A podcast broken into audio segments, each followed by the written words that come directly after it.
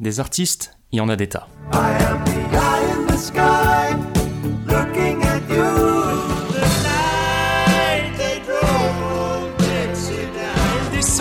de la montagne sur un chariot chargé de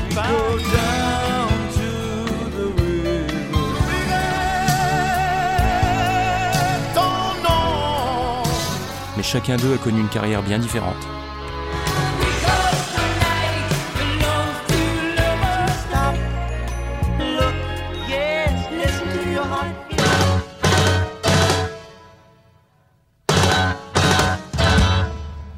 Il est peut-être temps d'en reparler un peu.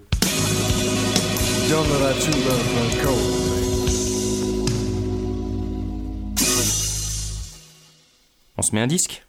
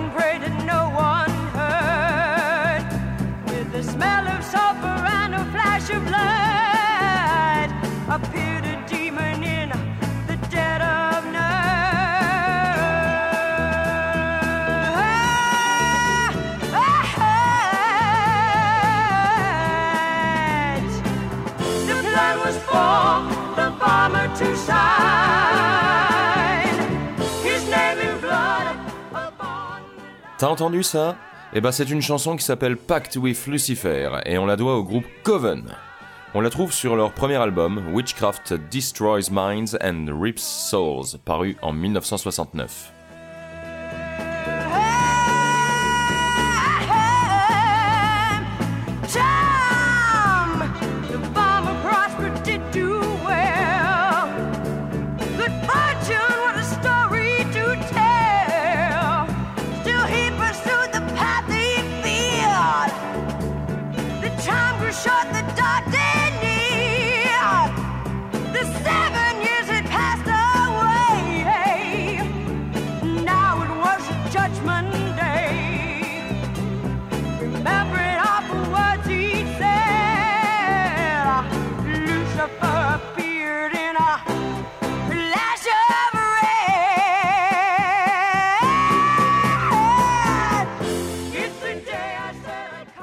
Coven a une petite particularité qui fait son identité, c'est qu'il s'agit d'un des tout premiers groupes, si ce n'est le premier, à se définir comme sataniste, et je trouve ça assez marrant de parler d'un tel sujet pendant le mois de décembre.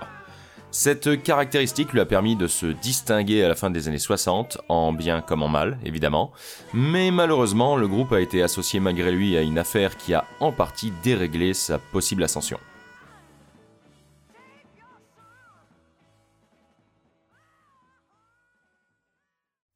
La figure de proue de ce groupe atypique, c'est avant tout sa chanteuse, Esther Dawson, qui fera carrière sous le nom de Jinx Dawson. Née le 13 janvier 1950 dans l'Indiana, cette descendante directe de l'un des passagers du Mayflower commence à prendre des cours de piano classique, de ballet et d'opéra à l'âge de 8 ans, et reçoit une bourse spéciale à 13 ans pour la Jordan School of Music de l'université Butler à Indianapolis. Elle est vite repérée comme étant une élève prometteuse et souvent prise en exemple par son professeur pour montrer aux autres élèves comment interpréter un aria convenablement. Un talent pour le chant qu'elle met vite au service d'un petit groupe local appelé Him, Her and Them, à peu près au moment où elle commence à s'intéresser au rock et jusqu'à ses 15 ans.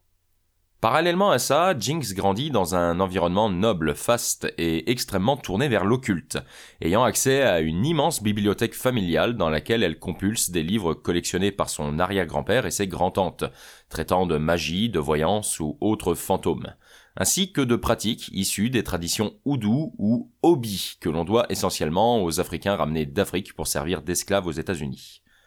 Elle côtoie également les employés de maison qui sont eux-mêmes versés dans ces pratiques, et certains de ses ancêtres faisaient partie de l'ordre ancien uni des druides ou étaient francs-maçons. Donc autant dire que la petite avait quelques prédispositions pour les sociétés secrètes et les cultes disons alternatifs. Enfin, Jinx poursuit ses études, et à l'âge de 15 ans, il lui prend l'envie de monter sa propre formation musicale. Elle se tourne alors vers deux des musiciens qui jouaient avec elle dans son groupe local et qui acceptent de rejoindre l'aventure. Le batteur Steve Ross et le bassiste Gregory Oz Osborne. Aucun lien. Très vite, Jinx choisit Coven comme nom pour le groupe, en référence à ses penchants pour l'occultisme bien évidemment, puisque le mot désigne une réunion de sorcières dans le néopaganisme anglais. Un nom approuvé par les autres membres qui s'intéressent aussi à ces choses-là, et le groupe commence à donner quelques concerts innovants entre 65 et 66 en proposant un show très théâtral basé sur l'horreur et l'ésotérisme, à grand renfort de bougies, de croix renversées, de crânes et de discours prononcés en latin entre les chansons. Des concerts qui vont les emmener jusqu'à Chicago où ils vont rencontrer le guitariste Chris Nelson qui deviendra plus tard un membre de Coven.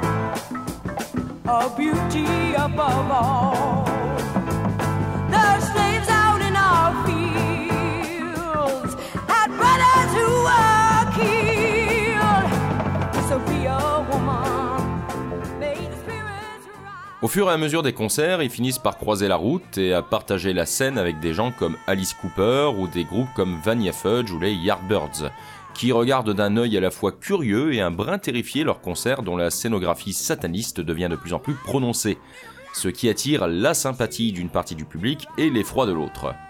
On peut y voir un Roddy attaché à une croix ou encore Jinx faire un étrange signe de la main avec le poing en l'air et juste l'index et l'auriculaire relevés. Ouais, il s'avère que Coven serait en réalité le premier groupe avant Black Sabbath à avoir popularisé ce qu'on appelle aujourd'hui entre métalleux les cornes du diable. Et plusieurs preuves abondent dans ce sens, mais on va y revenir. Grâce à la maison de vacances que possède la famille de Jinx dans la capitale de l'Illinois, le groupe peut se permettre de se rendre très souvent dans la ville et réussit à y jouer régulièrement jusqu'à être un jour repéré par le producteur Bill Trout lui-même très intéressé par tout ce qui touche à l'occultisme et grand admirateur de l'œuvre de Lovecraft, et qui voit directement le potentiel de Coven. C'est lui qui va aider nos musiciens en leur faisant enregistrer début 69 ce qui deviendra leur premier album, Witchcraft Destroys Minds and Rips Souls. Pour ce faire, il leur adjoint les services d'un certain Jim Donlinger, de son vrai nom James Vincent Dondellinger, un guitariste membre du groupe Aort qui va participer à l'écriture et à la composition de plusieurs chansons en plus de servir de coproducteur.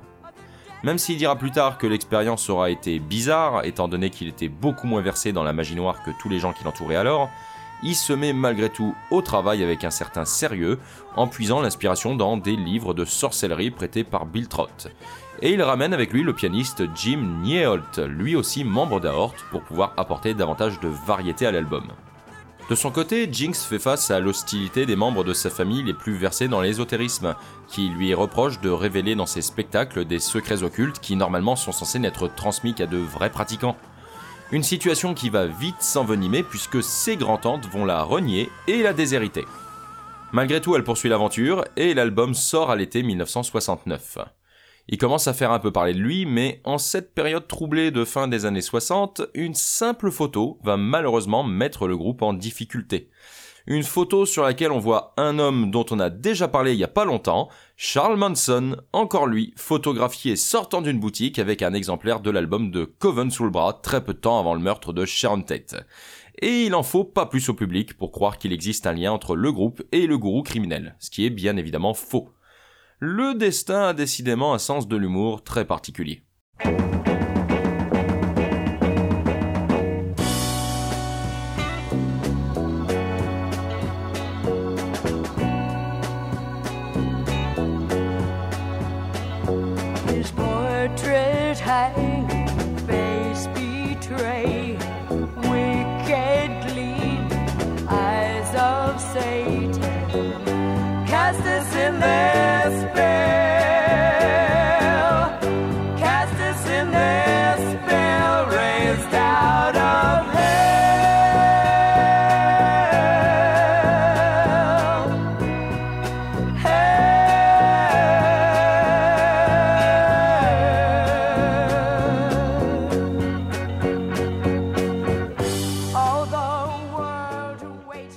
Bien sûr, être affilié à un gourou d'une secte responsable de plusieurs assassinats qui ont traumatisé l'Amérique est rarement un bon argument marketing.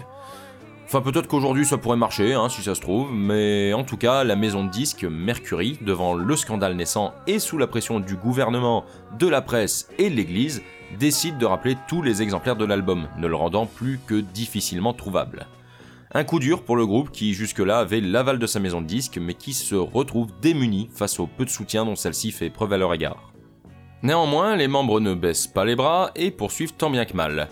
Ils réussissent à se faire signer chez un autre label, celui de la MGM, et s'adjoignent les services du claviériste Rick Durrett et du guitariste Chris Nelson, rencontrés à Chicago, avec qui ils continuent à donner des concerts toujours aussi spectaculaires en termes de mise en scène.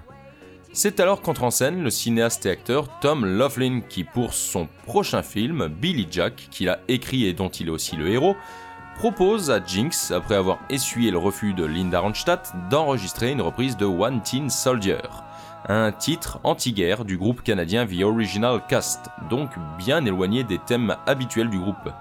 Mais elle accepte pour pouvoir expérimenter ce que c'est que d'enregistrer avec un orchestre et bien lui en a pris, car même si la chanteuse n'apprécie pas la chanson plus que ça, c'est un succès qui se classe à la 26e place du Billboard en 1971. Et même si elle est la seule du groupe à y participer à ce moment-là, le morceau est tout de même crédité à Coven dans la BO. Cette chanson continuera ensuite à accompagner le groupe pendant un temps, puisqu'il enregistre sa propre version sur son deuxième album, Coven, lui aussi sorti en 71, et elle réapparaîtra à nouveau dans les charts en 73. Elle sera même la chanson la plus demandée sur les radios américaines en 71 et en 73, donc on peut tout de même dire que tout ça n'aura pas été fait pour rien.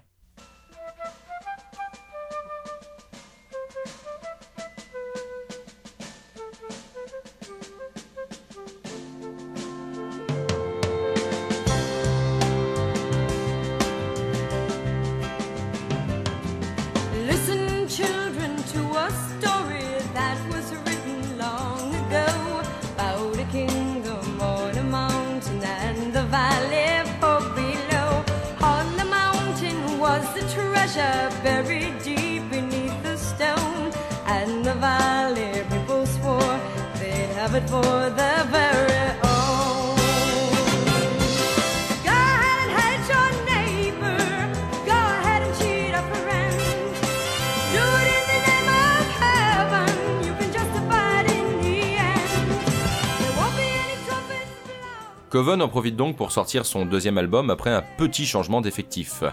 Jim Donlinger et Jim Neholt, présents sur le premier disque, ne sont bien sûr plus de la partie depuis sa sortie, et Rick Durrett a laissé sa place à John Hobbs, un claviériste qui travaillera plus tard avec Kenny Rogers ou Lionel Richie. La production du disque est quant à elle confiée à Frank Laughlin, le fils de Tom Laughlin, tout juste âgé de 15 ans au moment des faits. Mais c'est en fait plus un poste fantôme qu'autre chose, puisque le fils du réalisateur ne mettra jamais un pied en studio. C'est bien son père qui occupe la fonction, avec une réussite toute relative, puisque Jinx dira plus tard que cette collaboration n'avait rien eu de bénéfique.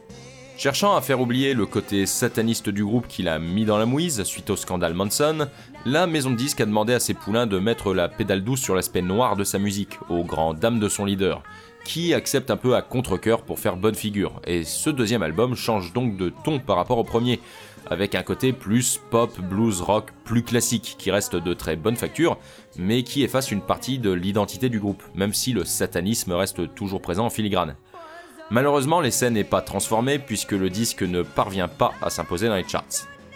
Pour autant, le groupe continue de tourner, toujours avec la même formation, et après diverses tractations avec la maison de disques, les membres signent avec Buddha Records, une filiale de MGM, pour pouvoir sortir leur troisième album en 74, Blood on the Snow, produit par Shel Talmy, un grand producteur américain des années 60, connu pour son travail avec les Who, sur des albums comme My Generation par exemple, ou plusieurs albums des Kinks.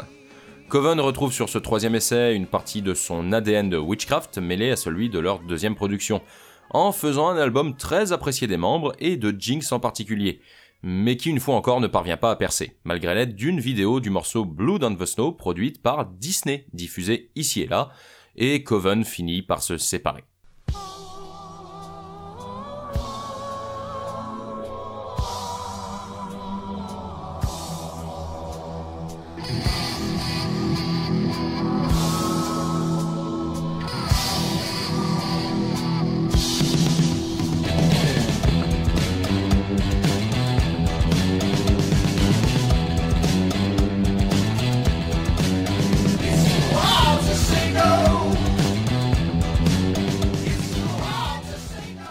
Suite, le groupe Rainbow de Richie Blackmore, ancien membre de Deep Purple, va proposer un poste de batteur à Steve Ross, le batteur de Coven, qui va accepter et répéter pendant un temps avec eux, mais finalement il sera vite remplacé par le batteur Cozy Powell.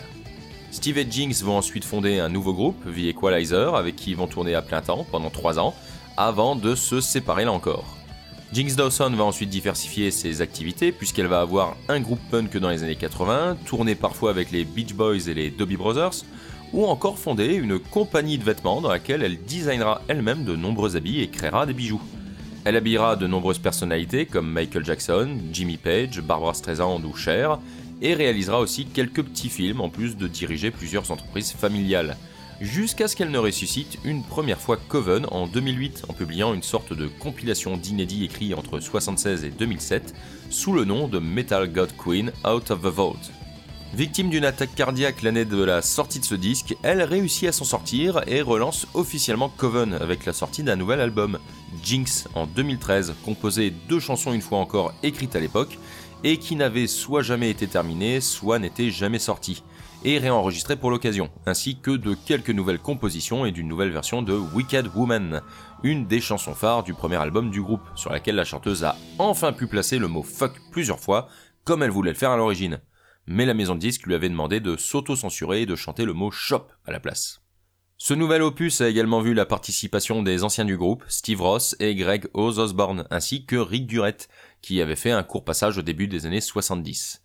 Mais ces derniers décideront de ne pas faire partie de la nouvelle formation mise sur pied par la suite par Jinx Dawson pour remonter sur scène, et qui comporte donc maintenant plusieurs jeunes musiciens. Depuis, cette nouvelle incarnation dont Jinx reste le seul membre d'origine tourne un peu partout aux États-Unis et a fait quelques apparitions en Europe et en Amérique du Sud, et on ne peut que lui souhaiter de continuer comme ça pendant encore un long moment. Elle continue de porter la voix du satanisme à sa sauce via des titres iconiques comme le bien nommé Black Sabbath.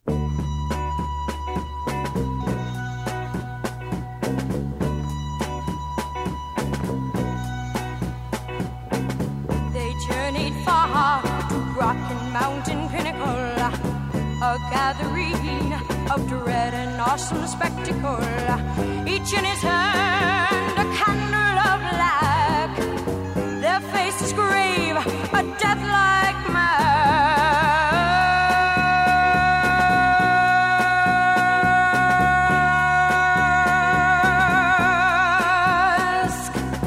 The princess wound, the person of reigning upon his throne, distant and far remote. The cauldron boiled, the fires burned. The deepening shadows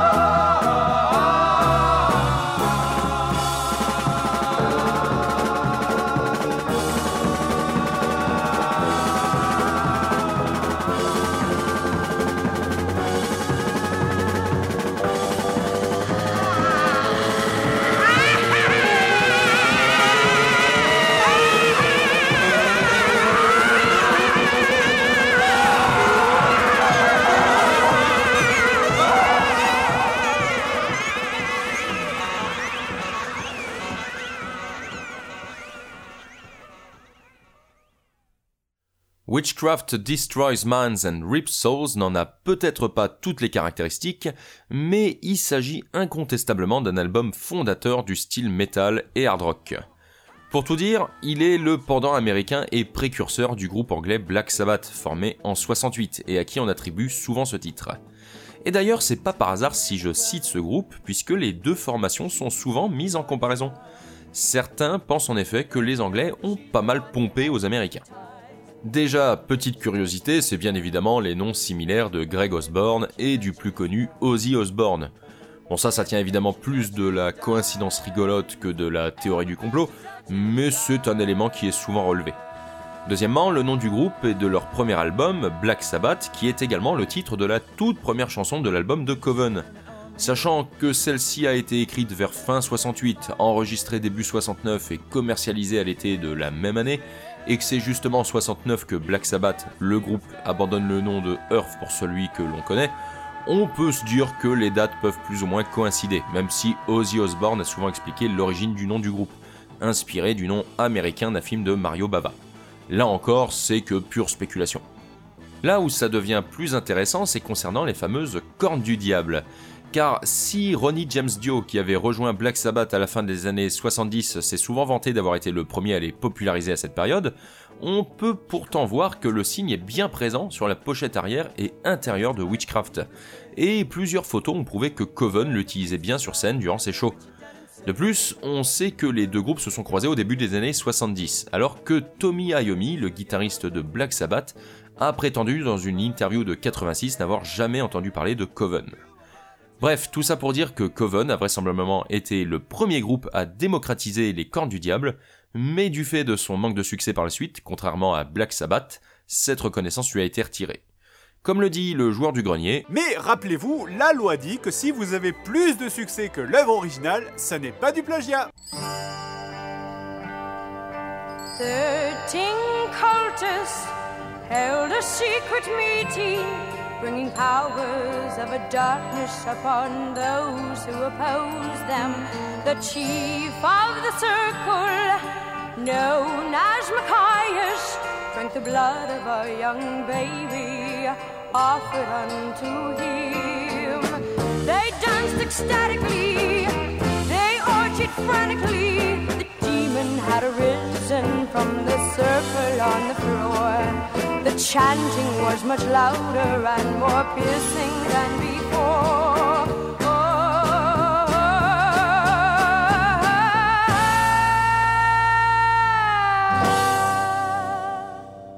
Witchcraft est un album qui comporte 10 morceaux et avoisine les 3 quarts d'heure.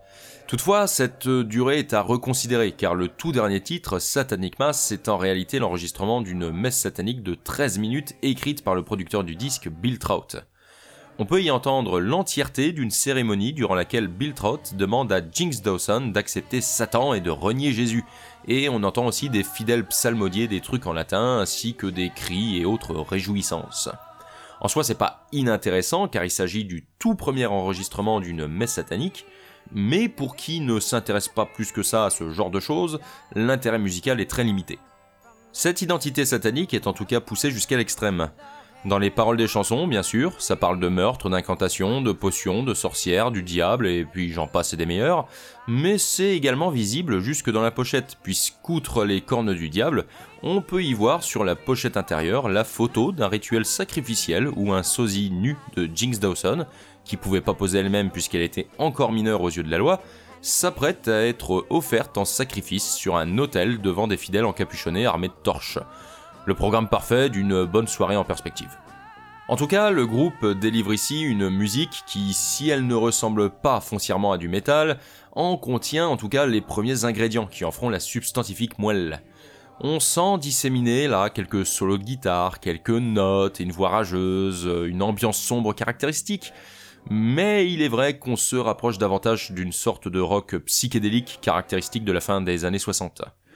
La voix puissante de Jinx Dawson fait en tout cas beaucoup et participe à faire de cet album bien plus qu'une curiosité, mais un véritable bon disque que n'importe qui n'étant pas sataniste peut apprécier.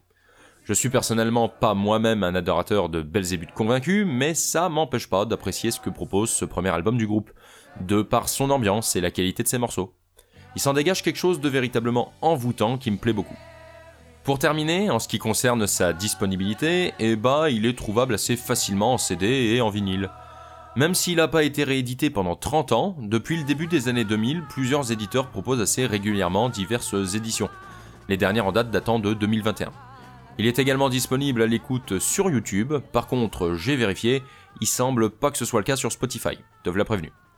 Bref, c'est pas le tout, mais Noël approche, et même si j'avais d'abord imaginé fêter ça à la manière de Lucifer pour la déconne, je me suis finalement rabattu sur la manière traditionnelle pour pas déstabiliser trop de monde autour de moi. Du coup, j'ai encore quelques préparatifs à faire pour le réveillon. Je te souhaite donc un joyeux Noël, et pour ne pas t'abandonner à ton sort entre les mains cruelles de Jésus, je te laisse en compagnie du morceau Wicked Woman. Allez, à la prochaine. Ciao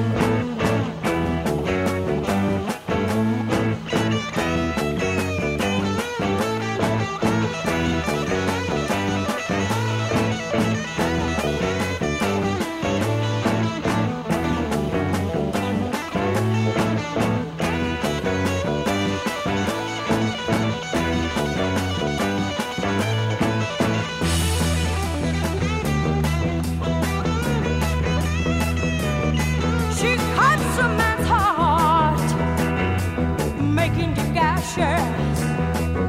She blazes like wildfire. Love turns into ashes.